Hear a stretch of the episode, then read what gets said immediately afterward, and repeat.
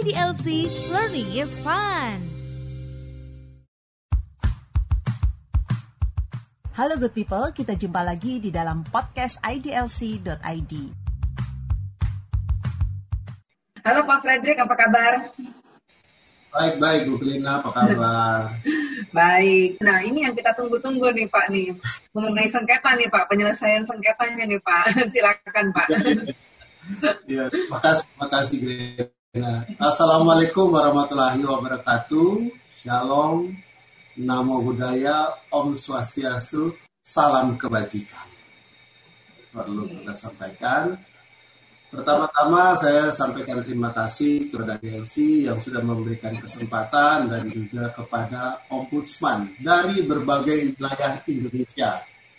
Perkenalkan, saya Frederick Jacob Pinakunari. Saya berasal dari Sorong, Papua. Di sini saya melihat ada tadi saudara-saudara saya dari Papua juga ada. Melania Pasifika Rizka, sepertinya itu orang saya itu. Oke, okay.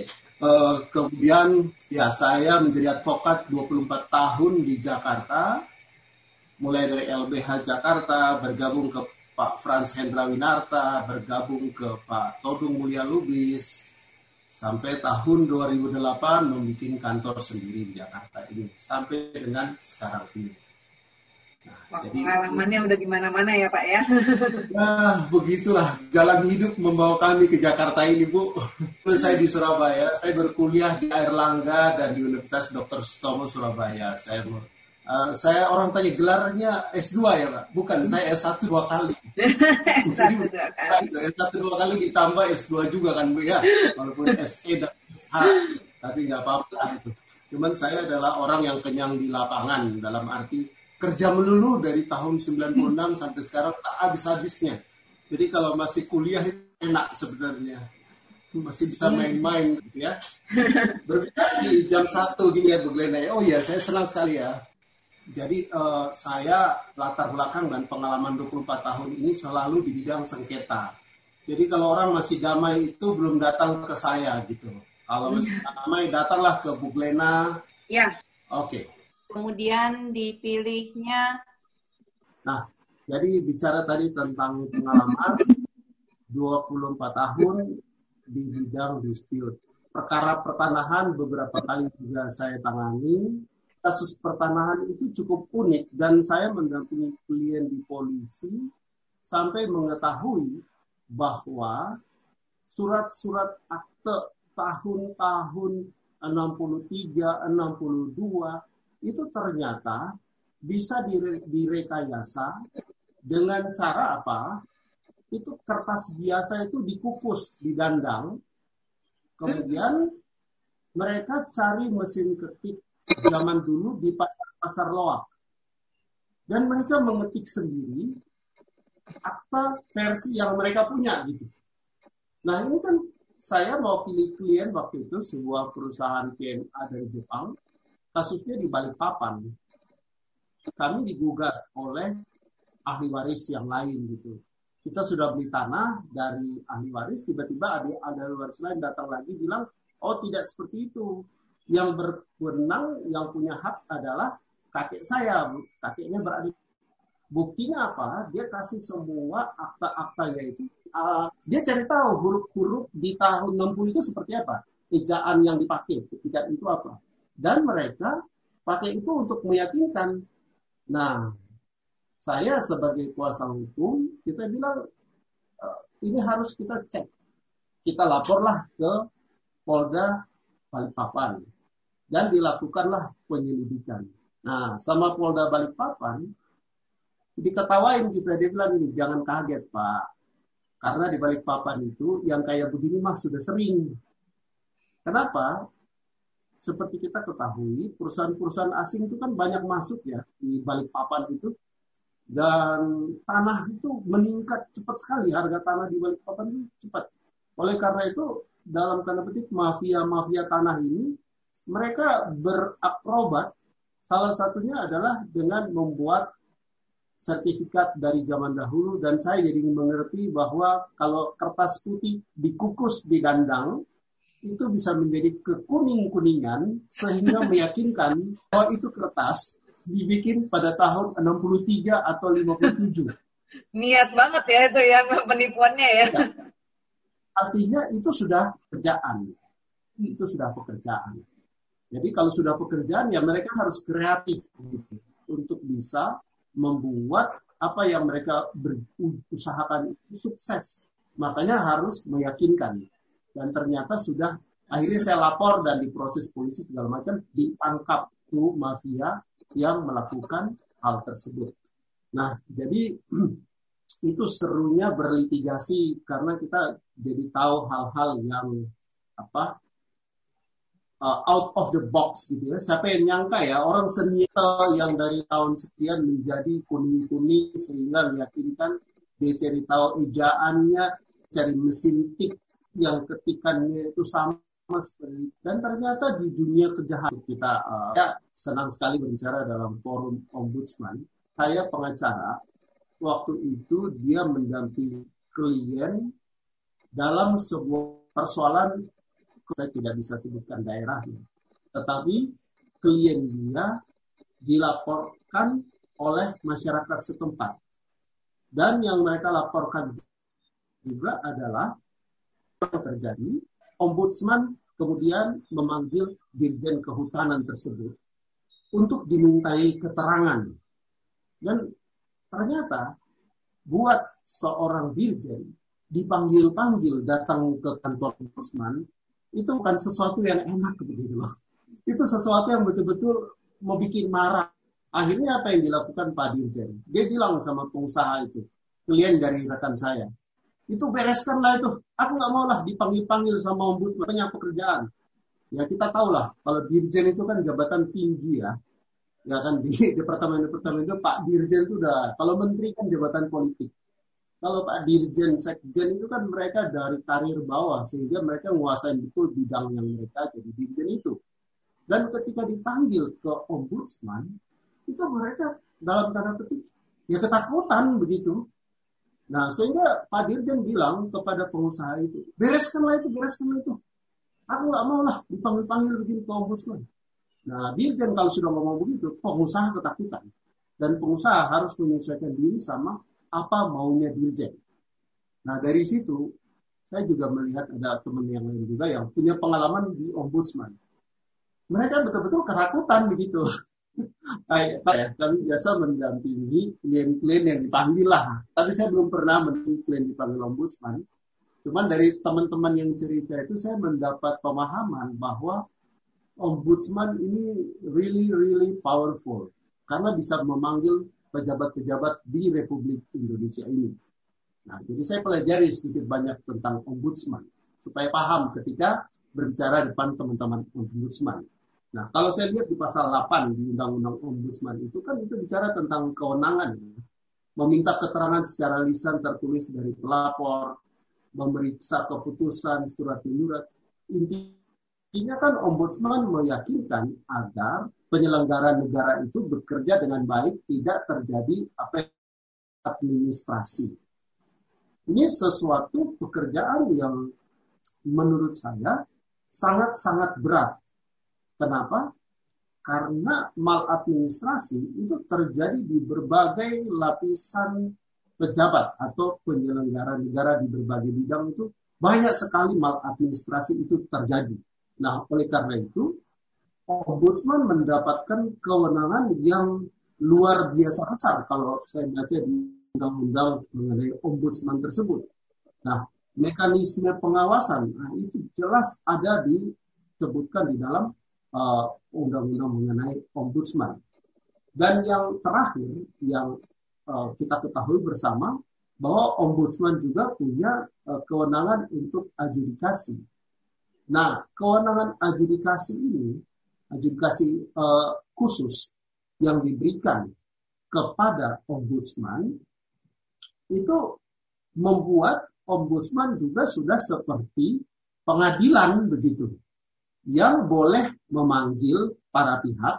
Nah, itu kan ada itu uh, peraturan Ombudsman Republik Indonesia nomor 31 tahun 2018 tentang adjudikasi khusus. Nah, itu membuat kewenangan kepada ombudsman untuk memanggil dan memproses penyelenggara negara yang diduga melakukan maladministrasi berdasarkan laporan yang diajukan oleh masyarakat. Dan proses itu buat saya sebagai pengacara litigasi ketika saya baca itu peraturan Ombudsman 31 2018, ini betul-betul pengadilan gitu loh. buat saya ini wow gitu. Betul-betul Ombudsman punya kewenangan seperti halnya pengadilan. Dan ada hukum acaranya ternyata. Menariknya juga gitu. Mirip-mirip lah sama kita beracara di pengadilan gitu. Nah, uh, persoalannya itu kan adalah kepada uh, sanksi yang bisa diberikan, gitu ya. Terhadap kewenangan adjudikasi ini, kalau saya baca, itu banyak uh, katakanlah pro kontra juga, karena beberapa orang bilang ombudsman harusnya lembaga pemberi pengaruh, bukan lembaga penentu keputusan seperti pengadilan. Dia hanya pemberi pengaruh. Di negara-negara lain seperti Swedia dan lain-lain itu menurut artikel-artikel yang beredar, ombudsman hanyalah lembaga pemberi pengaruh, bukan mengeluarkan keputusan yang mengikat. Tapi Indonesia ternyata spesial. Kenapa saya bilang spesial? Ombudsman juga tidak sekedar lembaga pemberi pengaruh, tapi lembaga yang punya kewenangan adjudikasi khusus dan kewenangan adjudikasi ini merekomendasi yang kalau tidak dilaksanakan oleh pejabat negara yang berut, maka ombudsman bisa lapor ke very powerful ya bahwa lapor sudah ada contoh kasus di mana. Nah, jadi Bapak Ibu Saudara, saya pikir itu Ibu Esti uh, masuk kepada materi itu saya kira pengantar mengenai apa yang kurang lebih saya baca tentang ombudsman. Saya senang juga jika kita juga sedikit banyak bisa mendiskusikan tentang hal itu karena bicara mengenai masalah pertanahan, saya ikut sa sampai jam 4 kemarin saya ikut terus. Pening juga kepalaku, Bu Glena. Permasalahan pertanahan gak ada habisnya ya Pak ya. Anak dari pagi, dari pagi sampai jam 4 sore itu cukup pening gitu ya. Tapi ya, apa-apa. Itu, itu penting supaya teman-teman di Ombudsman ketika nanti menjalankan fungsi adjudikasi khusus tadi itu dan kasusnya adalah kasus pertenahan, teman-teman sudah mantap, sudah punya pemahaman yang oke okay tentang apa itu hukum pertanahan. Materi yang disampaikan kemarin oleh luar biasa semuanya pastinya yang juga ditunggu adalah ini ya Pak ya pengalamannya ini apa beracara di pengadilan ya Pak ya terkait kasus-kasus seperti ini ya Pak ya tahapan beracara uh, apa itu kita perlu ini sih Pak perlu ilmunya ya. Iya. Ya ya jadi uh, saya senang kalau kita itu lebih ajaran dari buat teman-teman karena dalam persidangan itu hadapi misalnya Nah, jadi uh, saya baru dengar juga sekilas tadi, ternyata memang menarik ya, teman-teman banyak pengen diskusi, apalagi bicara tentang kasus pertanahan ini uh, cukup complicated. Nah, kita melakukan pemeriksaan setempat. Kemudian si penggugat itu dia bilang, ini dulu tanah kakek saya.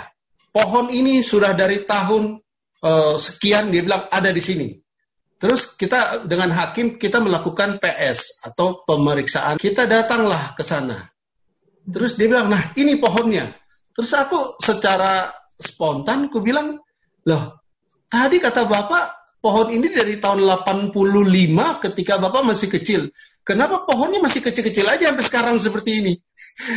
Artinya apa? Kadang-kadang e, bicara tentang batas-batas itu sesuatu yang sangat-sangat menjadi persoalan dalam kasus pertanahan gitu. Utara, selatan, timur, barat. Di sebelah barat berhadapan dengan rumah pohon di sini dan rumah tembok di sini. Nah, ketika kita melakukan pemeriksaan setempat, sering kali itu nggak cocok dengan apa yang disebut dalam gugatan atau argumen-argumen yang dibangun gitu. Nah, jadi eh, betul-betul bisa kita bilang ini complicated gitu ya. Apalagi gugatan itu diajukan oleh orang-orang yang memang mencoba keberuntungan. Saya bisa bilang begitu. Kenapa? Karena gini, dalam beberapa kasus itu tanahnya sudah dibeli oleh perusahaan-perusahaan yang boleh dibilang perusahaan besar gitu ya. Nah, ahli waris kan sudah menjual, sudah AJB dan segala prosedurnya sudah dilakukan dengan benar karena perusahaan besar ketika mereka membeli sebidang tanah tentu mereka akan meng-hire uh, notaris-notaris yang profesional seperti Ibu Irma dan Ibu Glena inilah yang dipilih oleh perusahaan-perusahaan besar itu. Kenapa? Karena investasinya besar. Maka mereka mau aman ke depannya itu maunya aman begitu ya. Tetapi dalam faktanya ahli waris ada yang jual, tapi muncul ahli waris berikut yang mengaku bahwa dialah sesungguhnya ahli waris. Atau dia ahli waris yang belum dilibatkan. Dan seterusnya dan seterusnya. Dan varian dari kasus-kasus seperti ini sangat-sangat banyak. Tadi mengenai batas tanah, kemudian mengenai sertifikat aspal. Nah, itu di, di dalam pengalaman itu hal-hal ini sangat-sangat sering terjadi. Nah, oleh karena itu dalam kasus pertanahan, beberapa kali yang saya alami adalah kita melakukan pemeriksaan setempat. Nah, di situ banyak hal-hal yang tidak kita prediksikan itu terjadi ketika kita melakukan pemeriksaan setempat. Ada sebuah kesan gitu ya bahwa kalau yang menggugat itu orang sederhana, ya dia ibaratnya seperti terzolimi gitu oleh perusahaan besar yang beli tanahnya. Nah, ada hakim juga yang mempunyai paradigma berpikir seperti itu. Teori David lawan Goliath itu sering sekali terjadi gitu. Nah, kemudian mereka datang dengan sandiwara-sandiwara dalam pengadilan bahwa kakek neneknya yang sudah tua setelah kita cek ternyata itu bukan tetapi memainkan peranan seperti itu, memain drama-drama seperti ini cukup saya jumpai dalam kasus-kasus pertanahan. Kenapa? Merebut hati hakim. Karena hakim memutus berdasarkan hukum dan keadilan.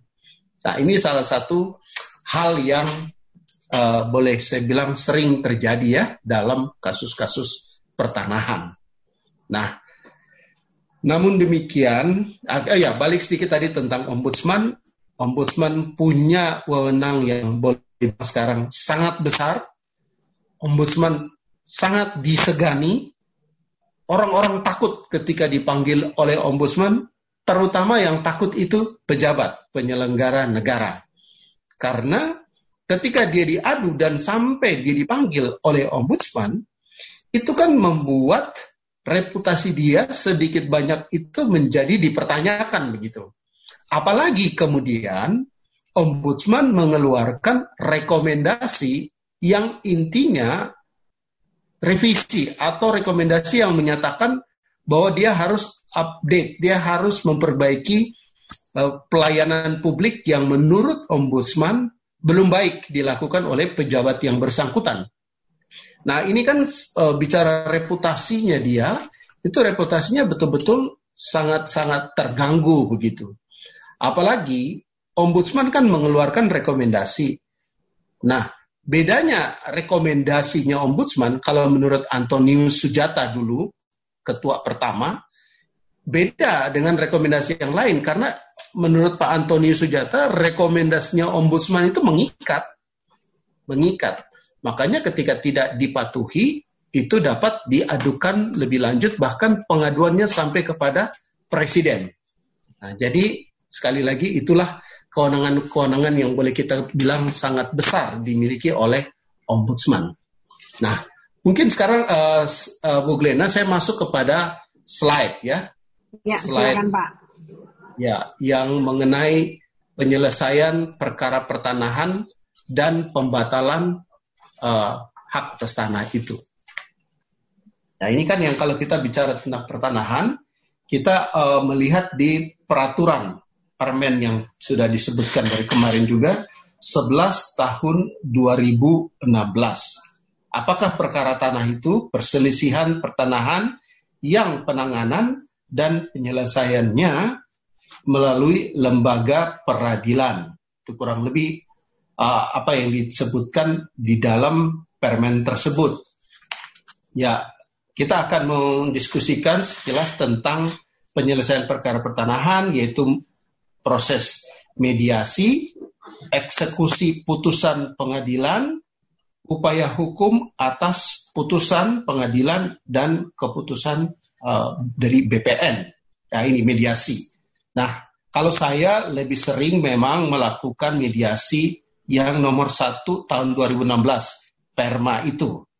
Karena kita lawyer litigasi sangat sering melakukan itu karena itu sebuah kewajiban dalam proses beracara perdata di pengadilan.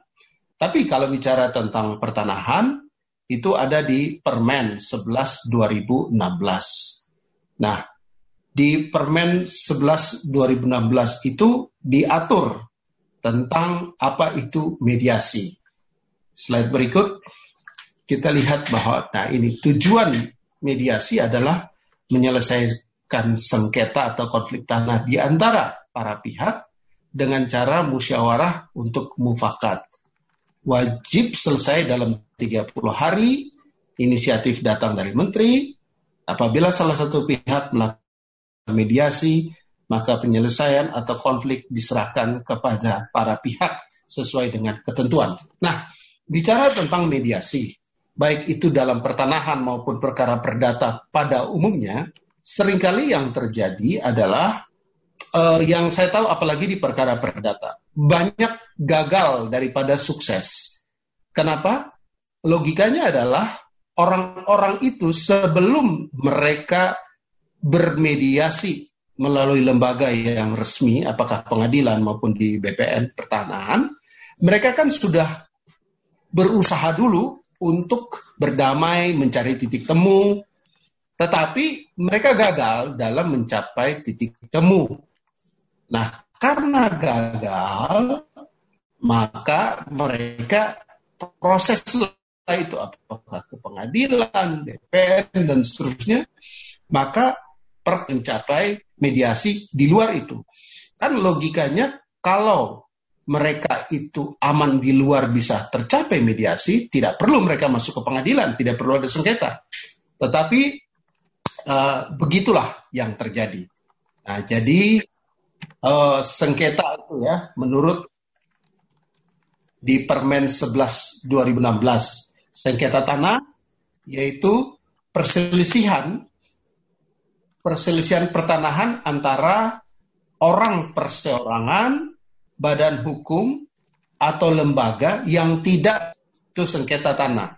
Pertanahan antara orang perseorangan yang mempunyai kecenderungan atau sudah berdampak luas. Nah, selanjutnya perkara tanah yang sudah dijelaskan oleh pembicara yang sebelumnya.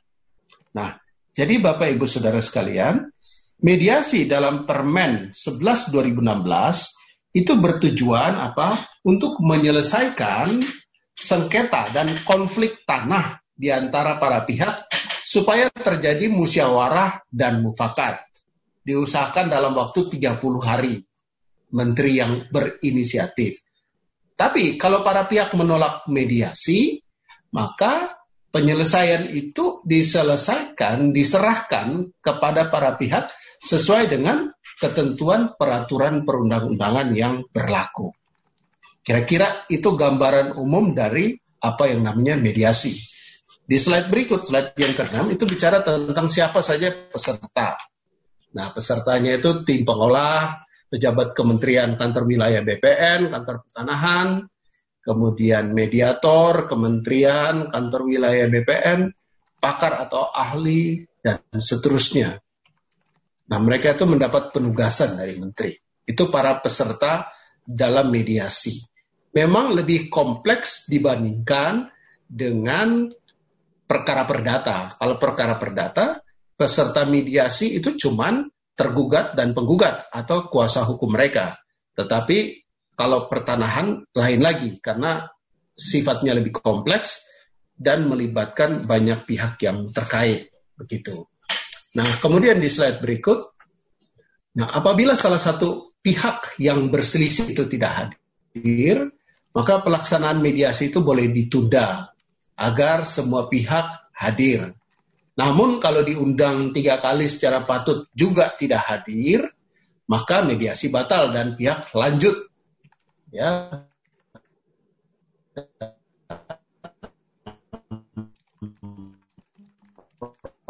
prosesnya gitu ya. Sama perkara perdata mediasi ya kita tidak usah datang aja begitu. Karena mediasi itu kan berusaha mencari titik temu.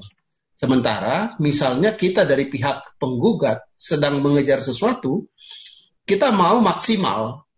Nah itu biasa oleh pihak tergugat mereka nggak mau kasih yang terbesar yang kita minta, maka akan terjadi negosiasi. Kalau kita targetnya adalah maksimal, makanya kita tidak mau terlibat dalam mediasi. Tapi sebagai penasihat hukum, saya suka menasihati supaya usahakanlah mediasi itu dapat titik temu supaya tidak perlu melalui prosedur hukum yang panjang. Karena ada pengadilan negeri bisa sidang 6 sampai 7 bulan, sidang lagi di uh, pengadilan tinggi nunggunya bisa setahun, lanjut ke MA nunggu setahun lagi, lanjut ke PK nunggu setahun lagi perkara itu ketika masuk ke litigasi menjadi berkepanjangan dan tidak menguntungkan bagi kedua belah pihak kecuali bagi lawyer. Hanya lawyer yang untung kalau perkaranya panjang. Sementara para pihak sendiri tidak akan untung malah rugi. Oleh karena itu, kesempatan mediasi harus dipergunakan sebaik mungkin supaya bisa supaya bisa mencapai titik temu. Nah, apabila mediasi berhasil, akan dibuat dalam uh, bentuk perjanjian perdamaian. Itu ada di pasal 41 itu. Agar perjanjian itu mengikat pada pihak, harus didaftarkan di panitra ke pengadilan negeri setempat. Itu standar. Dalam perkara perdata pun sama, kalau mediasinya sudah tercapai, maka dibikin uh, penetapan tentang mediasi yang sudah berhasil tersebut. Di situ isinya adalah hasil kesepakatan di antara kedua belah pihak yang bersengketa. Itu bicara tentang mediasi. Slide berikut. Nah ini kalau kita bicara tentang mediasi menurut perma peraturan Mahkamah Agung. Mirip seperti ini, tapi yang saya bilang tadi bahwa ini jauh lebih sederhana, tentu bersifat tertutup, 30 hari kalau dirasa ada keseb ada peluang untuk bisa damai, maka hakim bisa perpanjang lagi maksimal 30 hari. Oke. Okay. Kemudian uh, bisa memilih mediator. Ya, kalau berhasil kesepakatannya dituangkan dalam perdamaian.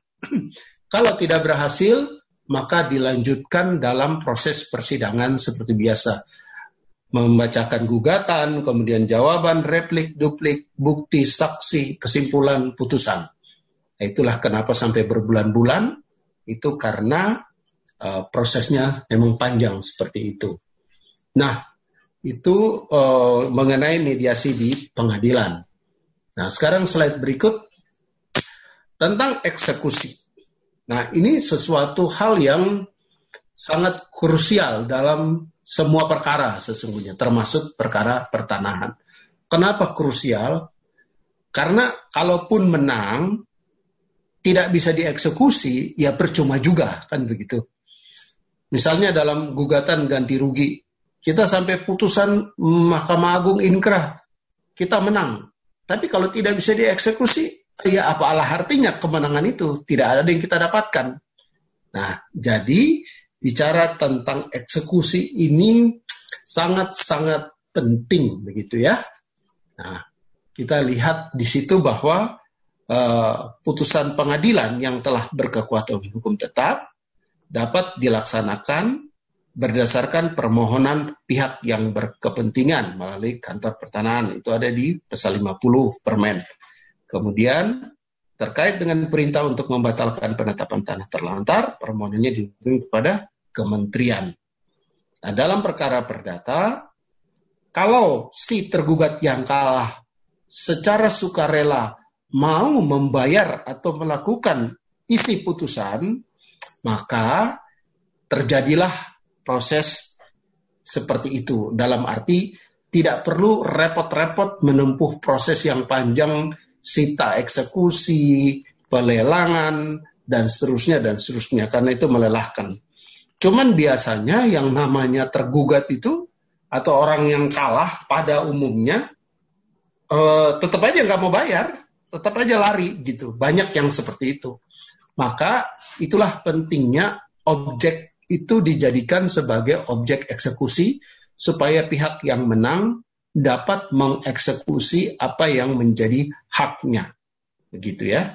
Itu bicara tentang eksekusi. Nah, selanjutnya di slide berikut itu dibicarakan bahwa menurut permen ya, di slide yang ke-10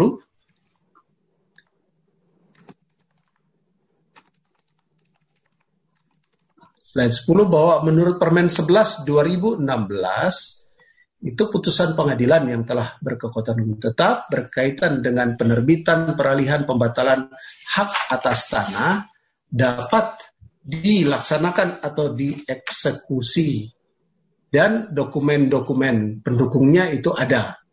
Nah, jadi ketika kita mohon eksekusi dilakukan, maka kita harus melampirkan dokumen-dokumen sebagaimana tertulis dalam permen tersebut.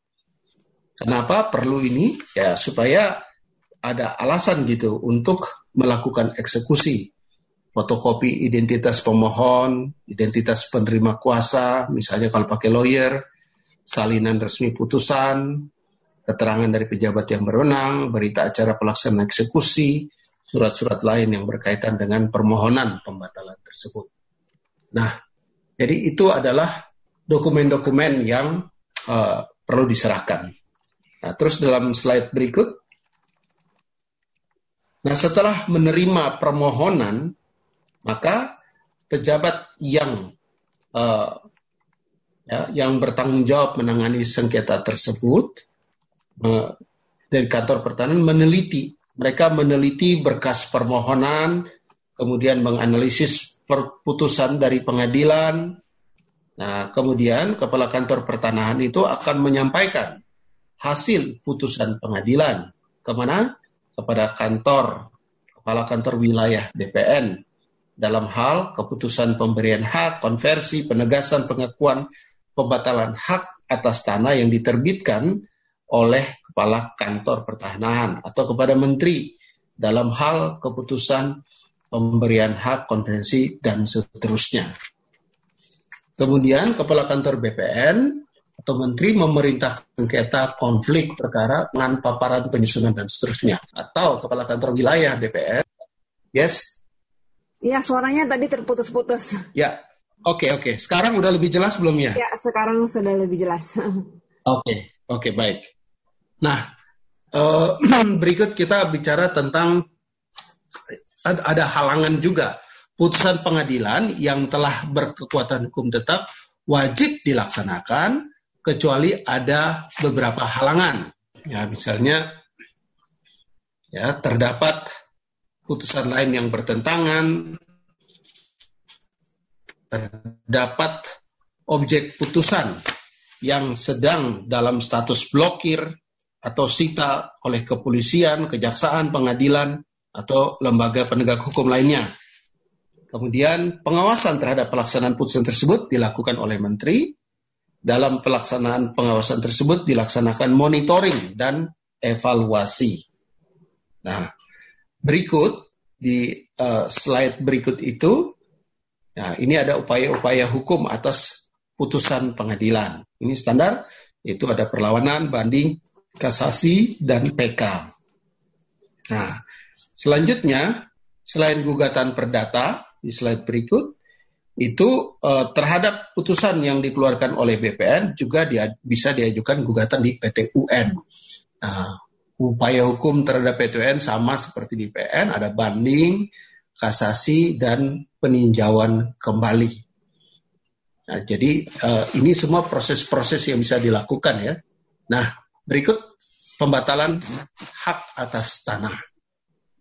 Nah, ketentuan di berikut, ketentuan terkait pembatalan hak atas tanah diatur dalam Peraturan Menteri Negara Agraria Kepala Baru dan Pertanahan nomor 9 tahun 99 tentang tata cara pemberian dan pembatalan hak atas tanah dan hak pengelolaan.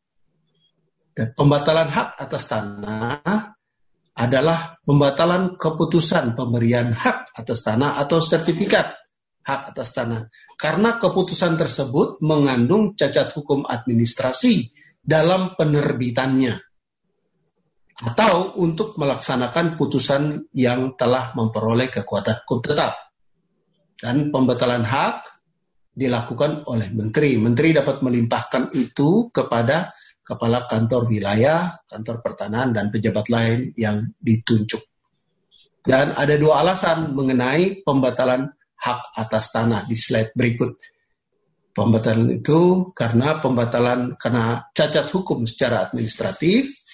Yang kedua, melaksanakan putusan pengadilan yang telah memperoleh kekuatan hukum tetap. Nah, pembatalan hak atas tanah karena cacat hukum administratif dapat diterbitkan karena permohonan yang diterbitkan tanpa permohonan. Apabila diterbitkan karena sebuah permohonan, itu dapat diajukan melalui kantor pertanahan untuk kemudian disampaikan kepada kanwil atau menteri atau permohonan tersebut langsung disampaikan kepada menteri. Nah, eh, Bapak Ibu sekalian, ini bicara tentang proses-proses seperti ini kan semuanya uh, tentunya bisa dibaca di dalam peraturan-peraturan yang terkait. Oleh karena itu, memang adalah dalam diskusi seperti ini, ketika kita uh, masuk kepada perkara mendiskus kasus akan lebih hidup menurutku. Tapi jadul yang sudah disebutkan karena uh, perlu dasar-dasarnya juga kita sampaikan. Gitu. Nah, kalau bicara tentang cacat hukum administrasi itu apa sih? Nah, ini kesalahan prosedur, kesalahan penerapan peraturan, subjek hak, kesalahan objek hak, jenis, perhitungan luas, tumpang tindih hak atas tanah, nah, data yuridis atau data fisik tidak benar, dan kesalahan lainnya yang bersifat hukum administratif. Nah, kesalahan perhitungan luas. Nah, ini kan juga yang seperti yang saya cerita tadi itu ya. Tumpang tindih perhitungan luas.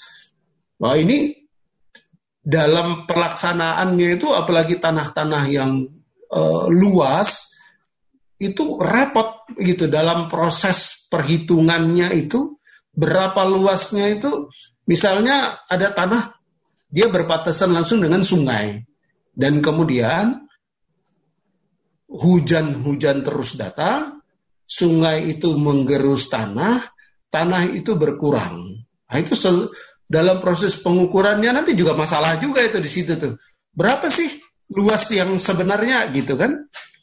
Nah, kemudian gini dalam banyak kasus juga uh, pemilik tanah yang berbatasan dengan kita misalnya sudah membangun sesuatu yang berdekatan atau melanggar dengan tanah yang kita punya gitu.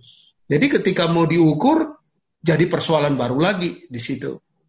Nah itu bicara tentang tumpang tindih. Kasus tumpang tindih itu kasus yang boleh dibilang sangat-sangat banyak terjadi ya dalam kasus pertanahan. Karena eh, ketika tanah itu luas, kan orang juga susah atau tidak mudah lah untuk mengontrol memagari setanah luas seperti itu terus dipagari dengan baik. Gak sebanyak yang tidak, banyak yang tidak memagari. Maka tetangga sebelah bisa saja dan sudah sering melakukan atau membangun apa pun itu yang me melewati batas-batas yang dia punya gitu. Dan itu akhirnya menjadi kasus lagi gitu. Jadi pokoknya pengacara itu banyak pekerjaan lah kalau hal-hal seperti ini. kalau semua damai-damai saja nanti kan kami tidak dapat pekerjaan juga kan, iya Bu Glena ya. Iya betul ya Pak ya. dunia ini dunia ini tidak ideal yang kita pikirkan ternyata. Betul betul ternyata Begitu. banyak ini juga ya, Kalau ya. semua damai aman terbatas. betul betul. Iya, tak ada yang serakah-serakah maka dispute itu nggak ada gitu. Tetapi kita bukan mendoakan orang dispute. Kita mendamaikan orang yang lagi dispute. Ya, begitu ya Bu Glena ya. Ya betul tentunya Pak supaya jangan ribut-ribut ya Pak ya karena kembali lagi ke Janganlah, prinsip awal tadi menang jadi eh, arang kalah jadi abu ya Pak ya. Betul. Yang menang, yang untung cuma lawyer doang itu. Jadi nah, damailah hendaknya para pihak itu kan. Nah, Betul. terus eh, kita bicara misalnya slide yang berikut pembatalan karena cacat hukum itu itu ada permohonan tertulis mengenai pemohon tanah itu data yuridis data fisik itu semua ada di pasal 108 permen tersebut melampirkan dokumen-dokumen pendukung. Nah, di slide berikut mekanisme pencabutan hak atas tanah setelah berkas permohonan diterima oleh kepala kantor pertanahan. Nah, mekanismenya itu ada itu panjang semua di situ. Ya seperti biasa bahwa kepala kantor pertanahan itu meneliti kelengkapan, kebenaran data yuridis, data fisik, permohonan serta menyiapkan pendapat dan pertimbangan.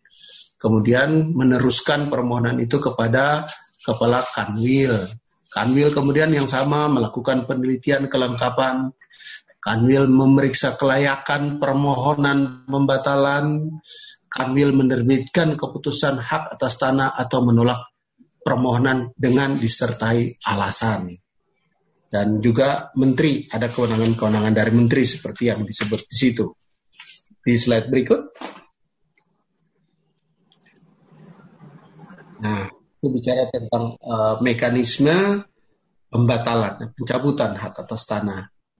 Sama seperti tadi, intinya mekanisme itu sudah diatur dalam peraturan perundang-undangan lengkap. Apalagi kalau kita dengar pemaparan pemaparan kemarin, kita bicara tentang aturan-aturan itu sebenarnya menurut saya sudah cukup detail kok, sudah cukup detail.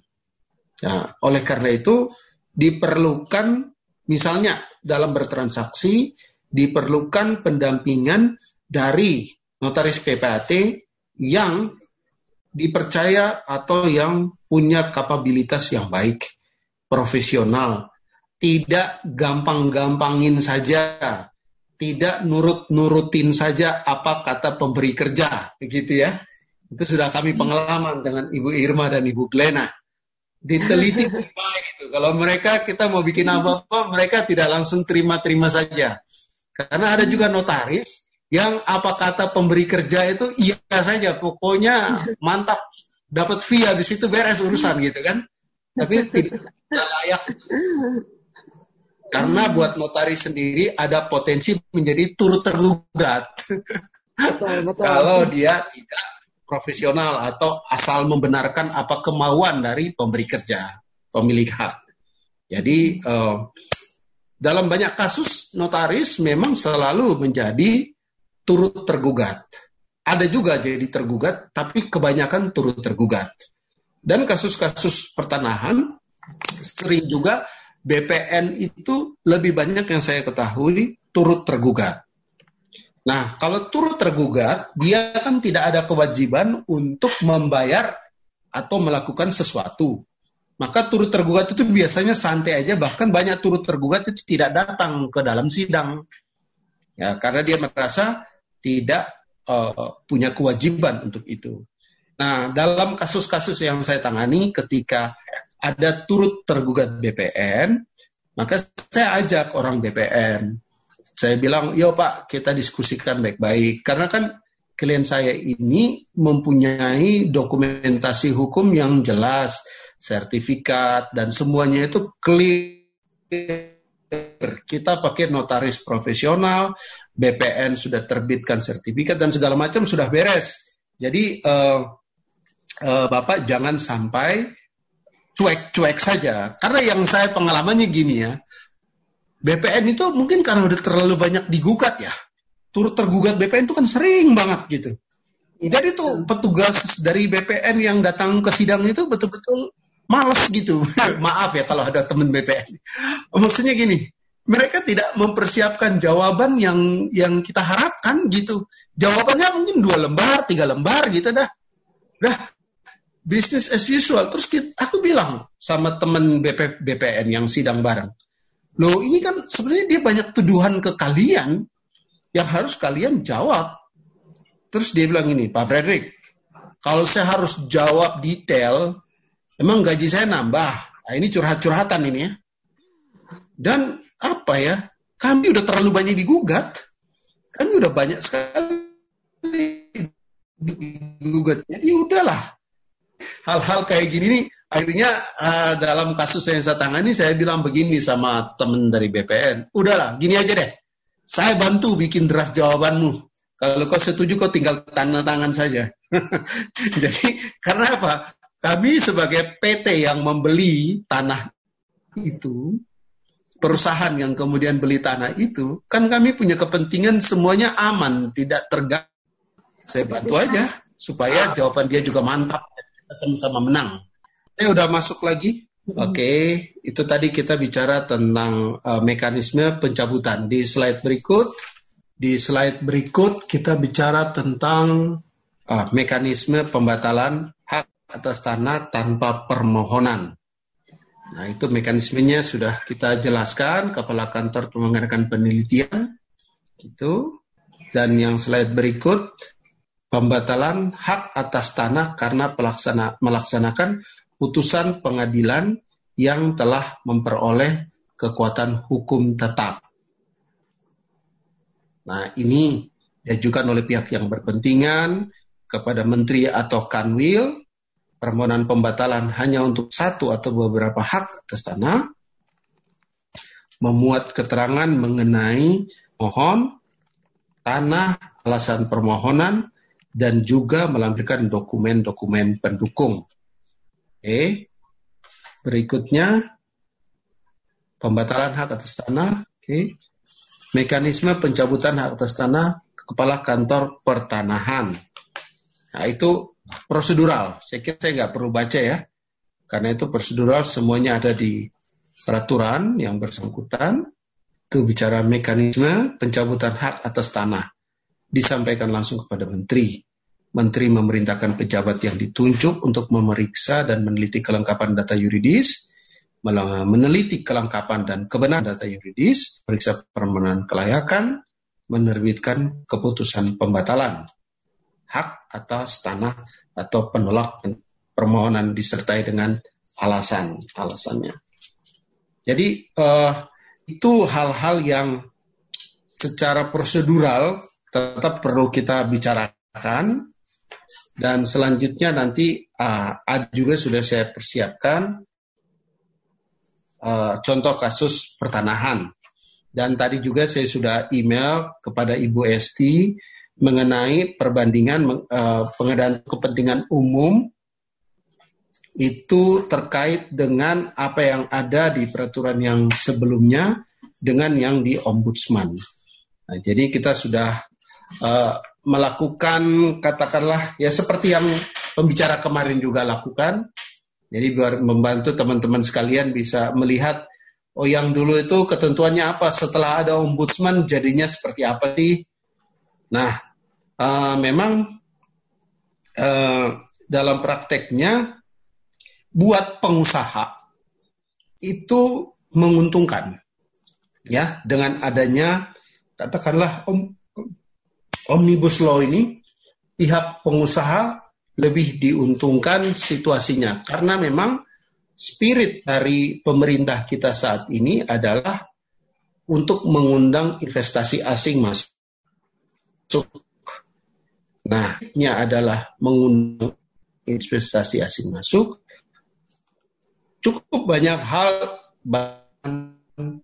perubahan-perubahannya itu dianggap atau dibilang menguntungkan bagi para investor atau orang yang menanamkan modal.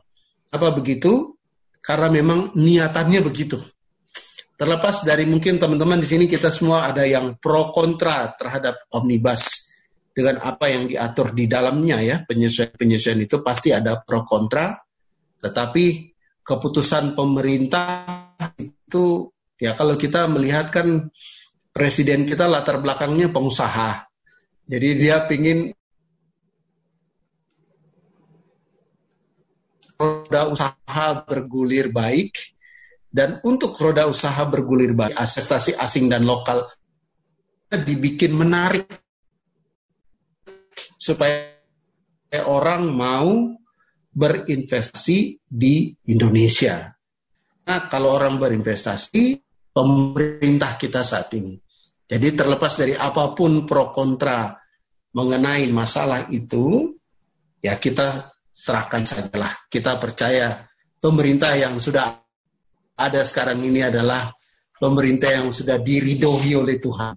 Jadi kita nurutlah sama pemerintah. Begitu, saya kira uh, pemaparan yang bisa saya sampaikan ya. Terima kasih Ibu Glena dan teman-teman sekalian.